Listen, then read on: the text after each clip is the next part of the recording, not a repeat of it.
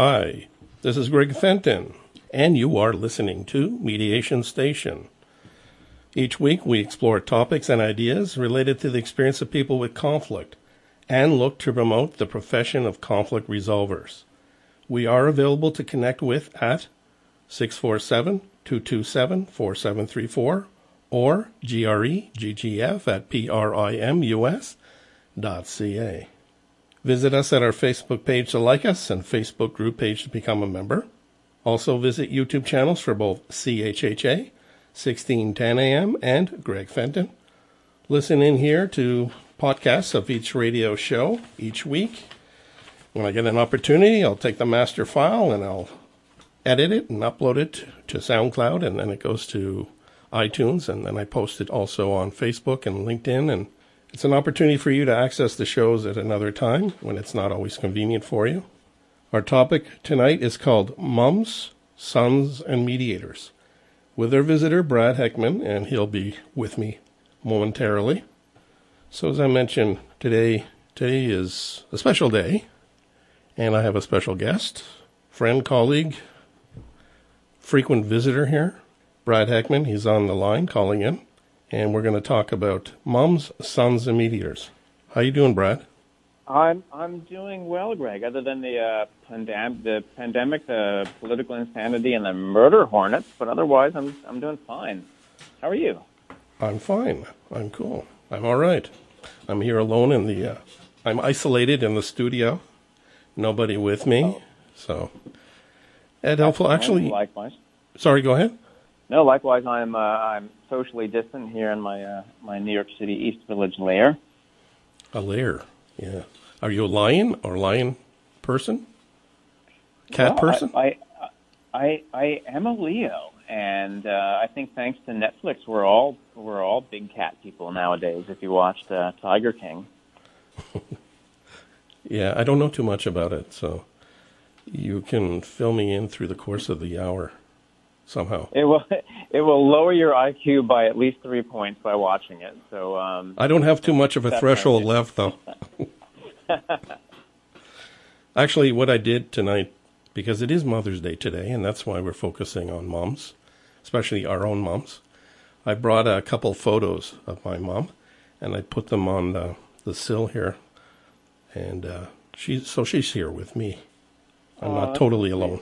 How about we start off like we usually do, and you give a little bit of understanding about you, and then we can navigate into how you have transitioned yourself to be somewhat different because of COVID-19. Yeah, sure. I'm currently a professor at New York University Center for Global Affairs, where I teach mediation and peace building and like courses. I'm an amateur illustrator, and before this, I founded an organization called New York Peace Institute, which is one of the largest community-based mediation services in New York City, and they're currently doing a lot of great work, and it's all online now, thanks to social distancing. Well, the reality of that, for sure. So, how have you, in terms of your life, been affected or are affected by COVID, with the reality that most of us have to stay indoors for most of our time? Yeah, I feel like many of us, I'm operating on a few different levels. I mean, one is much of the day-to-day hasn't changed a whole lot. And, I live by myself. I don't have any kids. So, that reality hasn't changed. Thank goodness I'm not responsible for homeschooling anyone in subjects that I know nothing about.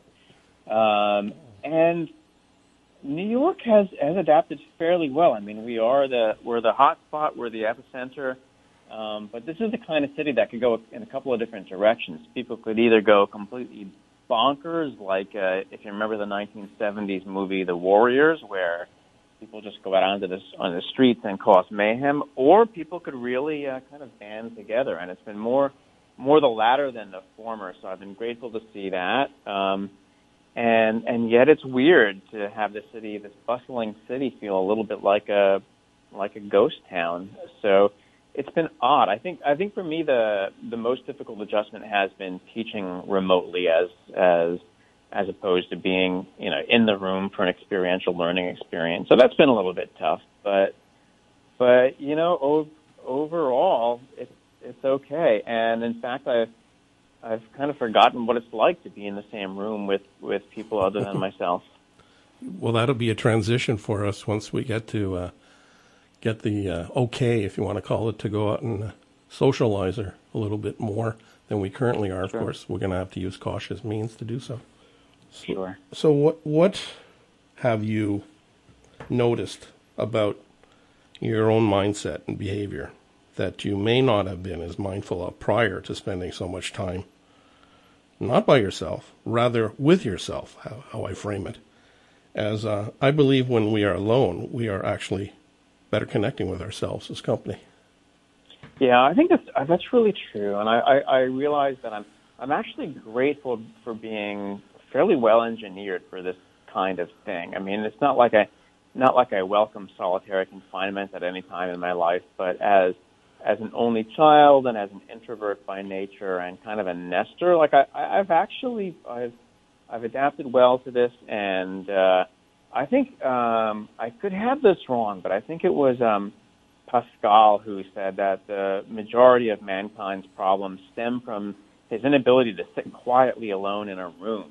So I'm avoiding many of mankind's problems by going through this.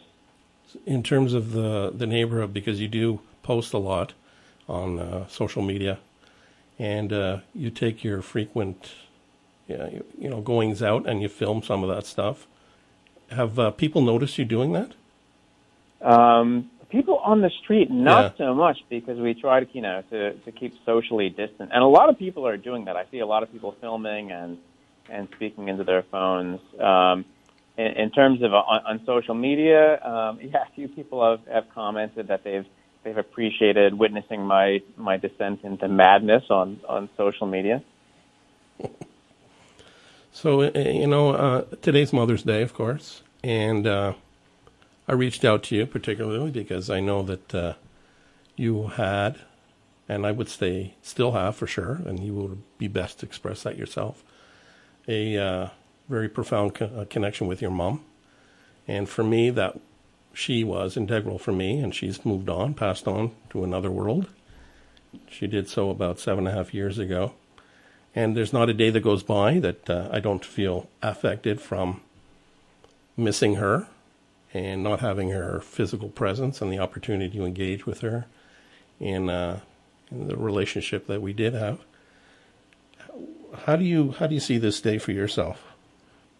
Well, I suspect we see it similarly, and we share that loss, Greg. And yeah, I mean, every day at some point she's kind of a go-to person I want to call and ask for her advice on something, even though I'm likely to be resistant to it. So we had, I was very lucky in that when she passed away just a little over 2 years ago, we did get to spend a lot of time together towards the end, and I really came to understand a lot about her and about myself from that time together, and have come to really realize how profoundly she impacted me and my career and my way of looking at the world, and I imagine it may be the same for you, Greg. Yeah, when I reached out to you, I think I broached it in a way that how was our mother, how are our respective mothers integral, a foundation for how we identify in terms of the career path decisions we've made. And for me, my mom was integral for that. I mean, she went through a lot of circumstances. I come from a family of 6 kids, I'm number 4.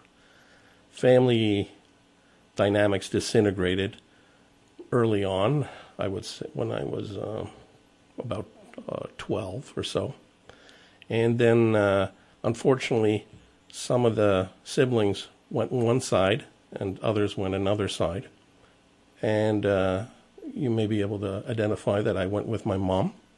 And from that experience of going with my mom, more impacts were felt from being with her because of that, because my natural father did say to me directly, if you're going to stay with your mother, you're going to pay for it. And he made sure of that.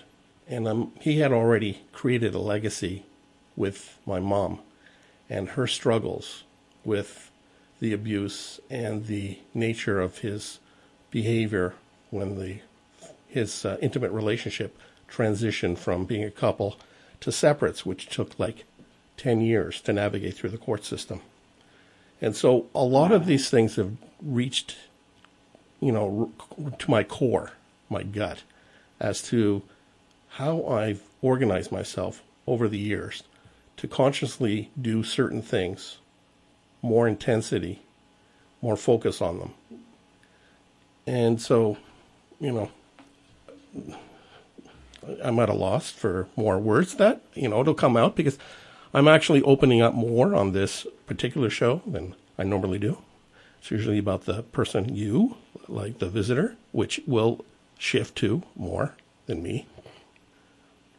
Well, Greg, I'm honored to hear of this dimension of yourself. I didn't know that, and it strikes me that having been through a family separation like that, in which people chose sides, that you gravitated towards a career which is about bringing people together, or at least helping them separate together. And it feels to me like on some level that must have had some impact on the not only who you are as a person, but the journey that you chose career-wise. Yeah. So how would you say your mom, how would you describe your mother? So my mom, her name's Veronica. She went by Ronnie. Force of nature comes to mind, small but mighty. So she was she was maybe 4'10". I don't know what that is in metric, but it's small, and that's including a pretty sizable bouffant hairdo. And she just had this presence about her, and she was a nurse, and nurses are tough. So I like to think that I inherited that kind of caring, nurturing side, but in a really tough way. So in terms of the way I approach mediation and peace building and conflict transformation, really isn't necessarily from the peace building, kumbaya, singing, hugging outside, but like a kind of fierce way of looking at bringing people together. And that's very much who she was. And one of the things that I always admired about her and always felt that I lacked was she just had this amazing ability to relate to people of any background or status. And I was always in awe of her social skills as someone who found myself really, really introverted and socially awkward. And I was always surprised when people would say to me, when they would see me in a performative or teaching context, that they were stunned that I was introverted. Mm-hmm. And it was only like when my mom was literally on her deathbed that I had this conversation with her, in which I told her, I said, look, like, how do you do it? How do you have this energy and this ability to relate to different people? And she said, oh, it's so stressful. I'm so socially awkward and have to really kind of disappear into myself for a few hours after those engagements. And then I realized, like, wow, we're not so different after all. And that was like a really profound revelation 2 years ago. You mentioned about your mom and that profound kind of a conversation that you had. How did you process that? Was it in the moment, or was it like reflection later? Well, both. It was a great feeling of connection between us, and I just said I had no idea, and I knew that my mom suffered from various anxiety issues and some other things, but this particular dimension of her really struck me. And then I remember having that conversation with other family members, and we all said, "Yeah, I got that too," and so it was cathartic and meaningful, and it's something I think about frequently in my job now and in my teaching, because one of the courses that I taught this past semester was about how to build a presence in a classroom, how to teach, how to train, how to present, and how to really filter that through some of your own insecurities, vulnerabilities, and hang-ups around having a social presence. Our realities of ourselves and how we see ourselves in relation to other people. And I think a lot of us struggle with that. I mean, you're not, from my point of view, and I clearly would say this, you're a very humane, you're not, well, let's put it for positives. You're a person that's very approachable, socially engaging, and, extremely smart and gifted in many ways. And at the same time, I can see the vulnerability of some form. In some way, I hear that or feel that through your voice. Through you. I will accept all of that, and thank you. And, how does all of this land on you, Greg? I'm kind of in what way? What do you mean?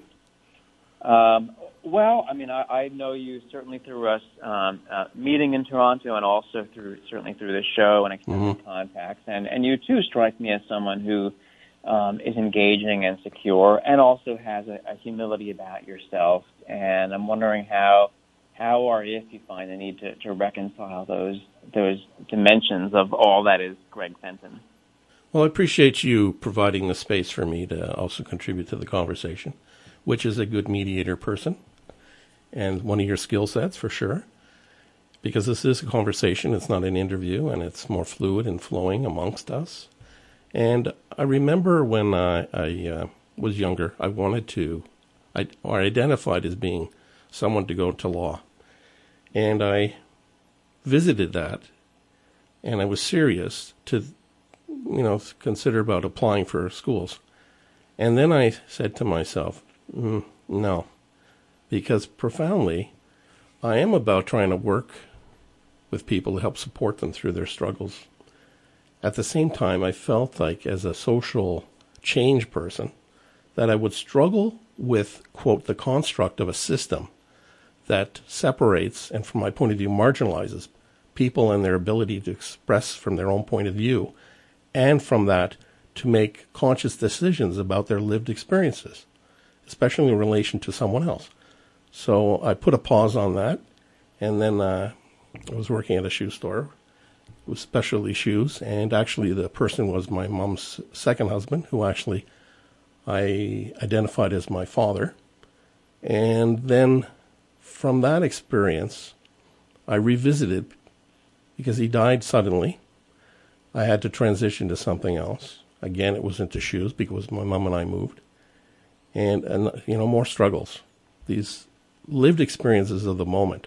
It's how you intersect with them, how you process them, to whether they go down, quote, a negative path, or, quote, do something with it to reframe it into something more hopeful or positive. And that's what I did incrementally. And I revisited after years, should I go into law? Because I had, been in the specialty shoe store for years. And then I decided, no, I found out about this course, Certificate in Dispute Resolution. And I said, hey, that matches up a little more with me, because I see an opportunity about collaboration and working with interests rather than positions and adversarial approaches.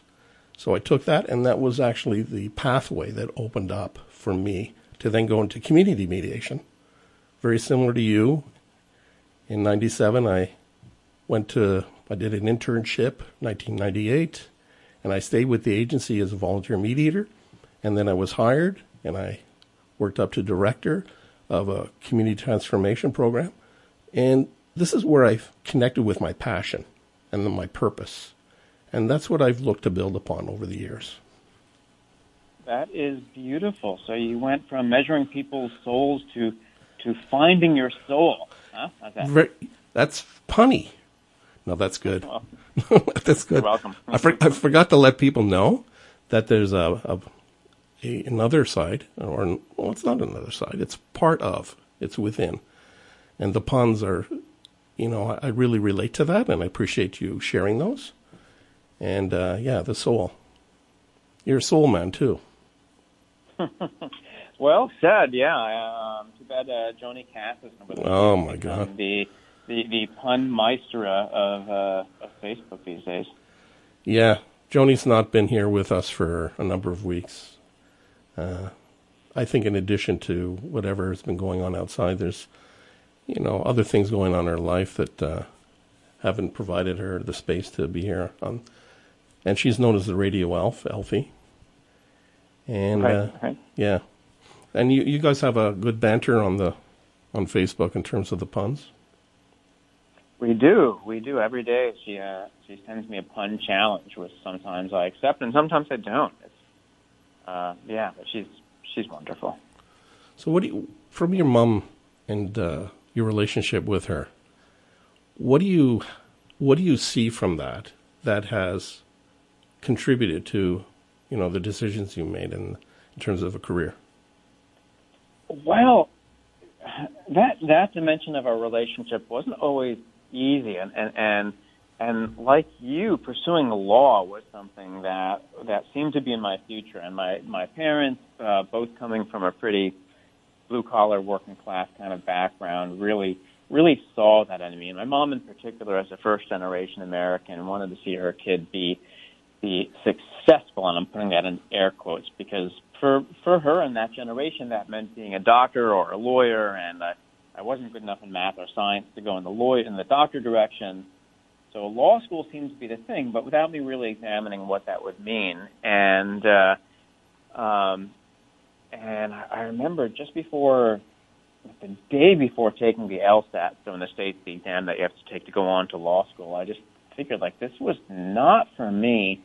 And I remember at the time it being really devastating for my mom, because it seemed to feel to her like I wasn't fulfilling her wishes and dreams for me to do that which she couldn't have in her generation. And yet, one of the reasons I didn't want to become a lawyer was because I was deeply interested in helping people in a different way, and I was raised by a teacher and a nurse. So whether she knew it or not, like that decision was largely informed by who she was.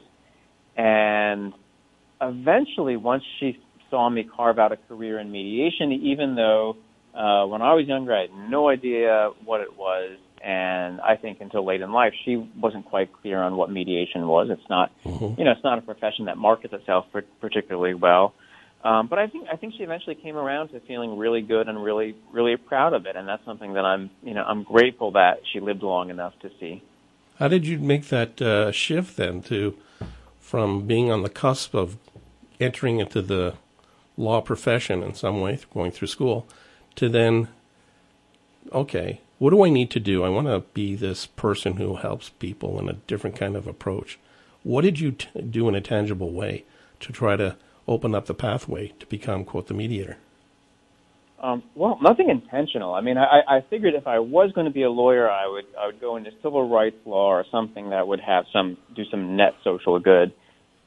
Instead, I graduated from college in 1989, and I hightailed it to Poland, which at that time was a Soviet puppet state, and I really had no idea what I was going to do, but just by chance, that's when the Berlin Wall fell and the revolutions broke out, and that kind of opened my eyes and shifted my own political bearings from being a kind of a fist in the air, stick it to the man kind of guy, which I still am largely, to seeing how the power of dialogue can transform not only individuals but countries and regimes. So that kind of ignited a spark in me, and eventually led me towards mediation. Yeah, and it opened up that pathway, because I feel from what you're saying is that, you saw people's struggles, and you saw that as actually an opportunity from, people were trying to deal with things consciously in some way, maybe not having the best experience with it, maybe not being equipped the best way to navigate with them. And somehow you saw yourself as being an agent of change, if you want to call it, somebody who would get involved to help support and assist other people to navigate through their struggles and tensions and changes. Yeah, well, yeah, so beautifully said. And I think in a way that relates to my mom is as a nurse, You know, nurses have among the hardest jobs out there. It's a physically demanding job. You're kind of schlepping and moving people around. It's emotionally challenging. There's certainly the medical aspect of it. And at least back in the day when she was doing it, it wasn't always the most respected job. So she was under pressure from doctors, families, patients, and often subjected to, like, people not at their very best. Yet she navigated it so beautifully with a degree of assertiveness and humility, which I later found to be the real core values of being a mediator. And just the idea of seeing how in Poland and in South Africa and in countries around the world in 1989, how sworn enemies were able to sit down and, if not fully put their differences aside, at least start to see each other as three-dimensional. And that was just incredible to me. And, you know, I don't know if at that time I saw myself being worthy of being any kind of a catalyst or element of change, but it definitely headed me in that direction. Yeah, and I understand about, you know, the concept that as long as people are talking in some form, some manner, there's still opportunity. It's once the talk stops, it becomes a real challenge to get something going. Yeah, I really agree with that. And I often tell people that I'm training as mediators that since it's a voluntary process, as long as people are still at the table, there's something going on because they have the opportunity to leave at any moment. So if they're still there, something is going right, whether it's evident to us or not. And even if they say, no, I can't do this, I won't do that, and you know, their body language speaks something different because they're still physically present, engaging in that physical connection, though with their verbal, it may be saying one thing. And that's why I see it's so important for us as mediators to use the active listening skills to connect with the spoken and the unspoken forms of communication. Absolutely. So I'm curious to see how our growing online dispute resolution platforms are going to work out, since that's kind of the only game in town now. And I know from teaching using Zoom, some things are so much more difficult. Something as simple as eye contact is nearly impossible. It's said that when we're using a platform like Skype or Zoom, that many people spend more time looking at their own image than at other people's. And I may or may not be guilty of that, but it's hard to know. It's hard to know who's making eye contact with whom. So it makes it even more important for me to be aware of body language, nonverbal leakage, micro gestures, and with the technology, actually like choosing not to use some of the technology. So if you've done a lot of Zoom calls, there's a feature where you can click a little icon to raise your hand. And I actually tell my students not to use that, to rather keep scanning the room and look for someone who seems to have a question or a quizzical look on their face and not rely on the technology, but try to make this as human a platform as possible, given its limitations. Yeah, for sure. I totally understand that. What borough are you in? I'm in the borough of Manhattan, in a neighborhood called the East Village. Okay, cool. And, you know, a connection too, and I mentioned this early on in one of our previous conversations. My mom's from New York, and she's from the South Bronx. And when I was young, I used to go there quite often because her parents were still alive and living there, and we used to go back and Madison Square Garden, go to the circus, and go to Coney Island, et cetera, et cetera. So I can appreciate the diversity of life in New York City. What do you see your purpose in being a mediator? What I know you talked about trying to help people, but do you see something more definitive, Brad? Actually, hold on, and we lost our contact, and we'll get right back to it. Welcome back to the program. This is the realities of live radio. How you doing, Brad? I'm doing well, other than having inadvertently hung up on you, and I am... Something I said to you? I'm sorry for this. I don't, you know, you said Madison Square Garden, so maybe that somehow triggered something in me. I don't know. Now, I am using an old rotary phone here, so I can blame the technology on that. You got a rotary still. Good. I really don't have a rotary phone, although I... fine. I okay. I did grow up with that. You pulled my leg. Okay, that's cool. We were talking about technology and Zoom and all the, you know, the features it has, and then all of a sudden we had a technical issue. So it's ironic. Indeed. So I was asking, what do you see your purpose, intention? I know it's to help people as a mediator, though. I mean, you, and before I get you to say that, you went in purposely to with community mediation. So what started you on that pathway too?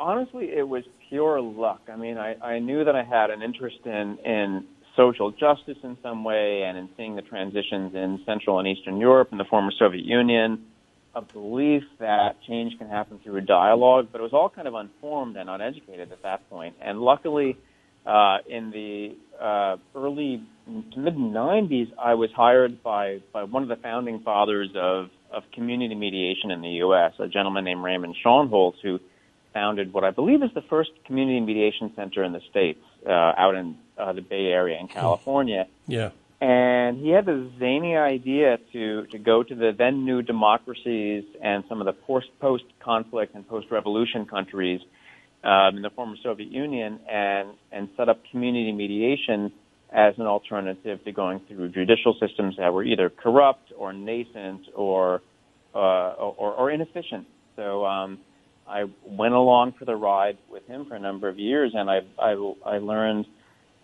mediation. I learned the nuts and bolts of how to set up a mediation center and system, and then was able to transfer those learnings back here to the States.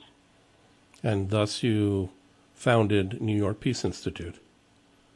Yeah, about 10 years ago. Mm-hmm. And what was it like for you at the in that infancy time when it was just an entity? Then you got an office space of some form, I assume?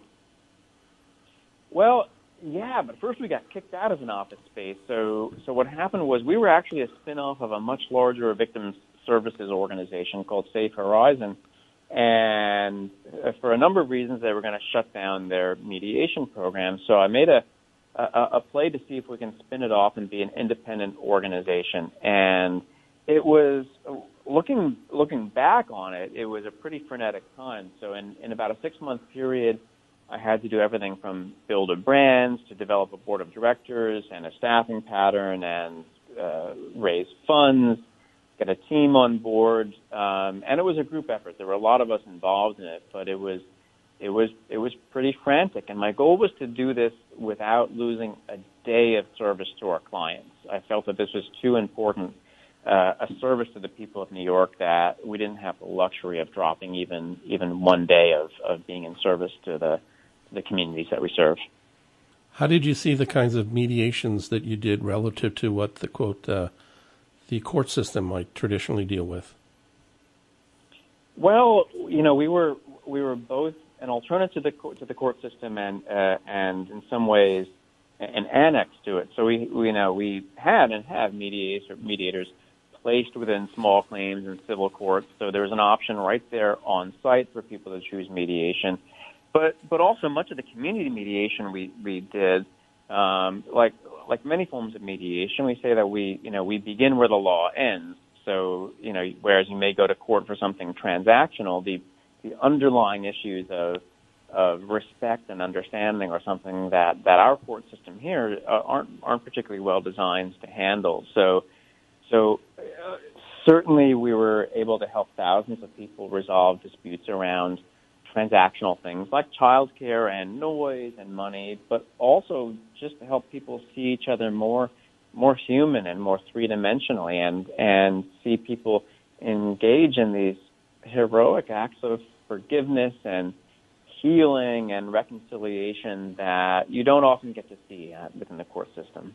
Yeah, you identify it, the community-based, because here the traditional community-based mediation isn't directly connected into the court system.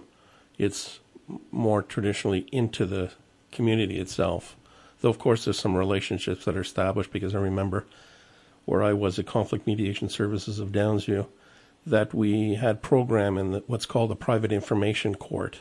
It's a criminal justice approach when somebody has an issue with somebody that's in the realm of criminal law, and it's a more minor offense.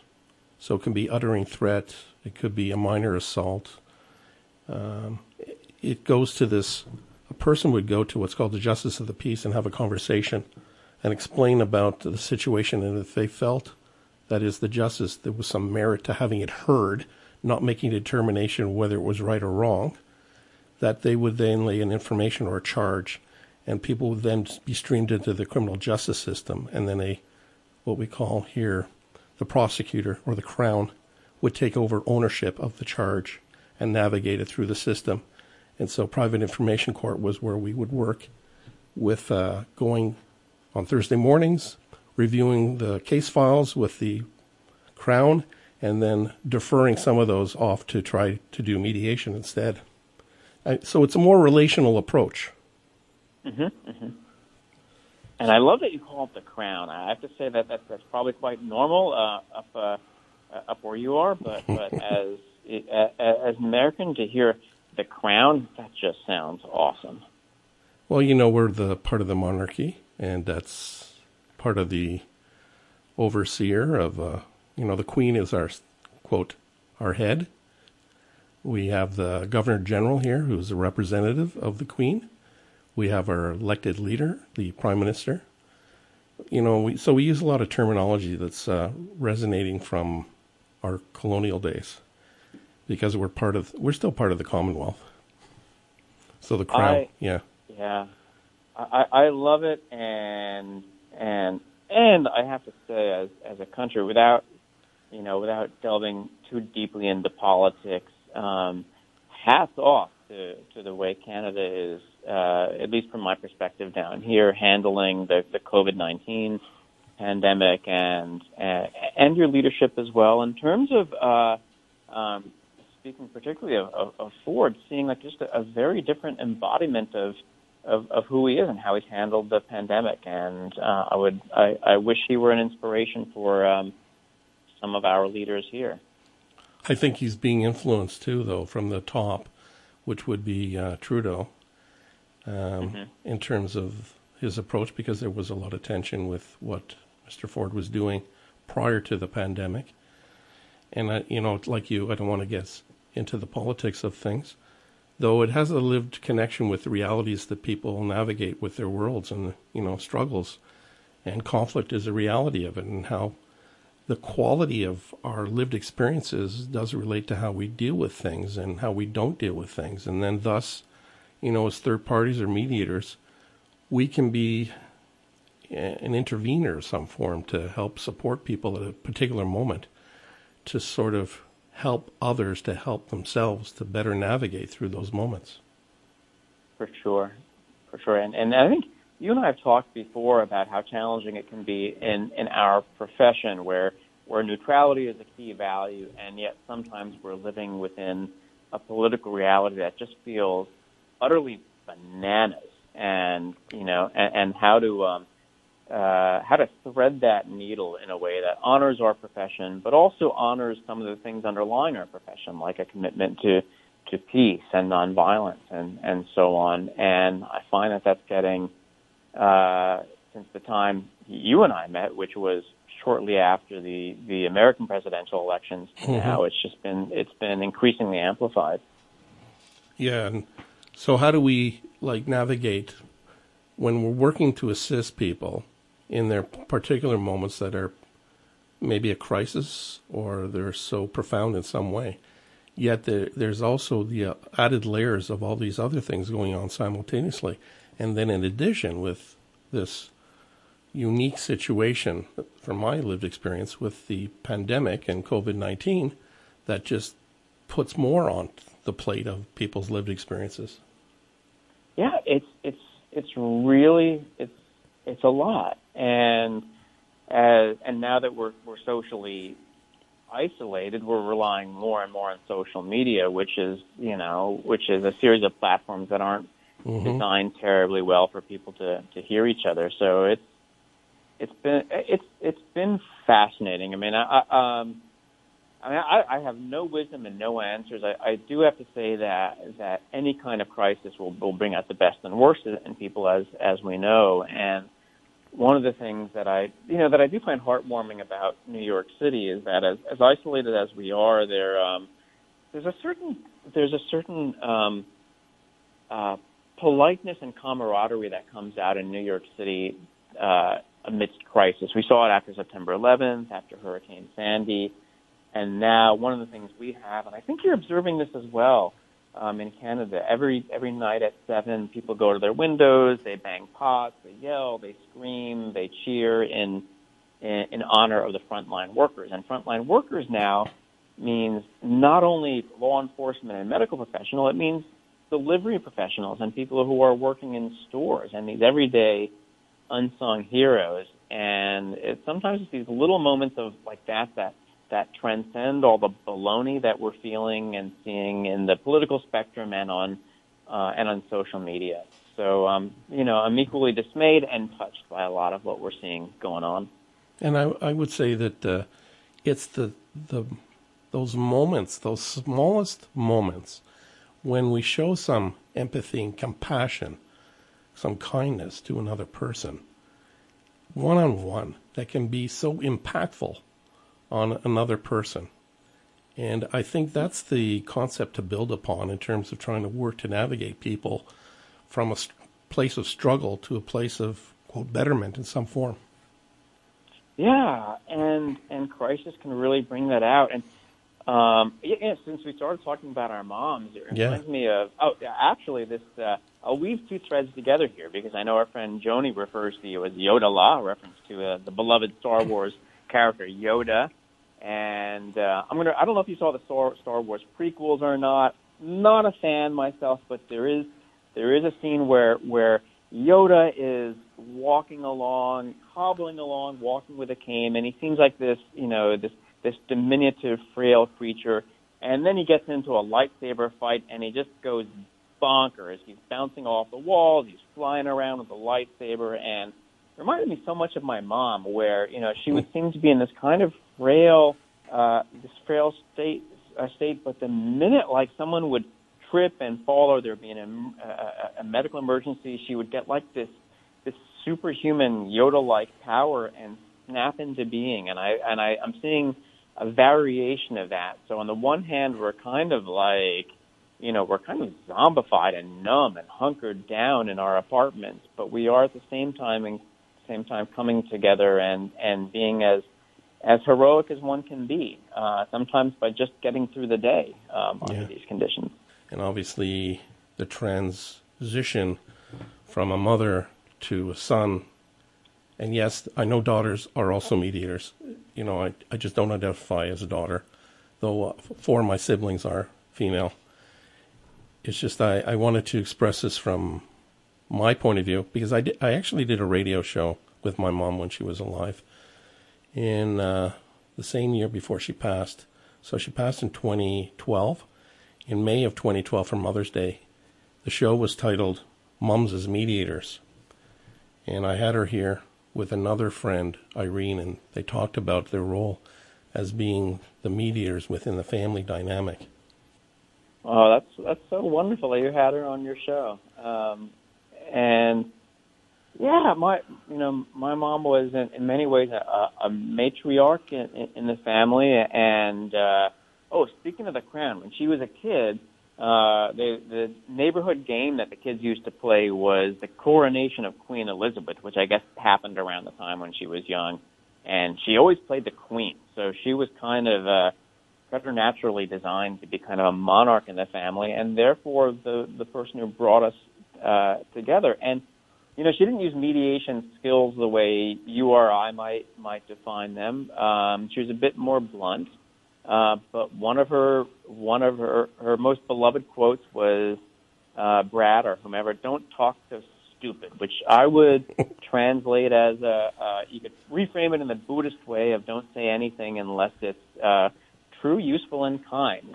So in her own way, she was more of a mediator than she knew. Well, she was using reality checking there, getting you to connect with your, is that working for you type of thing? Right, absolutely. So what does this conversation mean to you? Well, first of all, it's always lovely to connect with you, Greg, and it's to have a little bit of space to talk about our moms and their influence. That really does mean that means a lot. This has been, this has been a weird period for so many of us. It's one of those times where when someone says, "Well, how are you?" Like, it's hard to even answer that question. So to step back and to conjure up some positive memories of our moms and how meaningful they've been to us and still are. That means a lot. So thank you for that, Greg. Mm-hmm. It's for me, it's an opportunity on this day to commemorate somebody that I see as a foundation or integral for what I do or try to do. I do it the way I try to do. I mean, it's different from another person, and that's to be celebrated because I see the possibilities increase exponentially for others when there are different kinds of ways of doing things, because the nature of society is diverse. Difference is something to be celebrated. And, in Toronto, it's very diverse. New York is exceptionally diverse. Absolutely. Yeah. Well, I hope you continue to honor your mom. And oh my goodness, I'd love to hear the show with your mom on it. So if that's there in the archive somewhere, I would love to hear it. I believe it's in the SoundCloud playlist that I have out there. I'll do a little research and pull it out and get the link, and I can send it to you. And I might put it out there again. So my mom, too, was somebody who could be quite directive at points. Of course, she had her nature to be working with people. That was the first option of approach.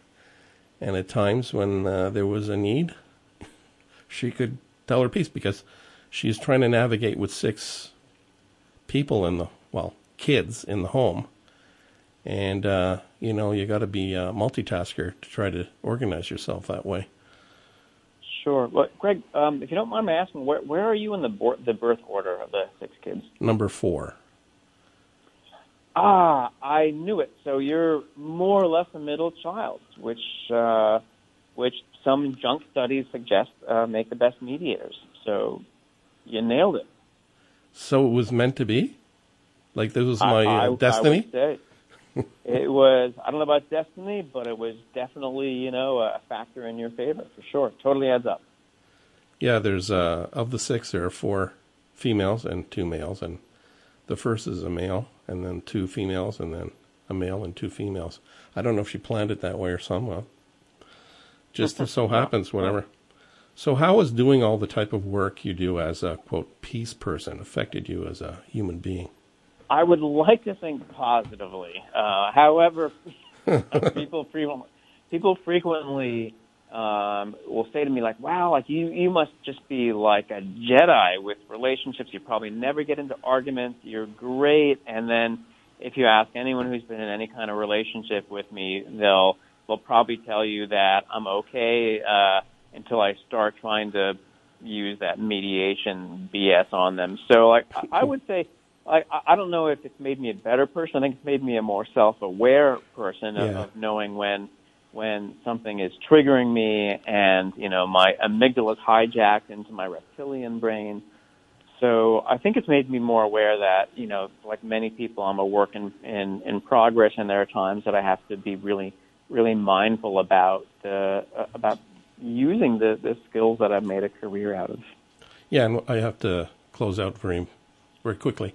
I would say that what you just said is actually the goal, that we never reach the end point, that the goal is to continue to reflect and build and question ourselves. We're not perfect. We're human beings. We are what we are. Of course, how we process that and what we make sense of it and do with it makes a difference. I think it's a continuum of constantly change, transformation, and that's what I would celebrate with you. Well, thank you, sir. Well, Greg, thanks.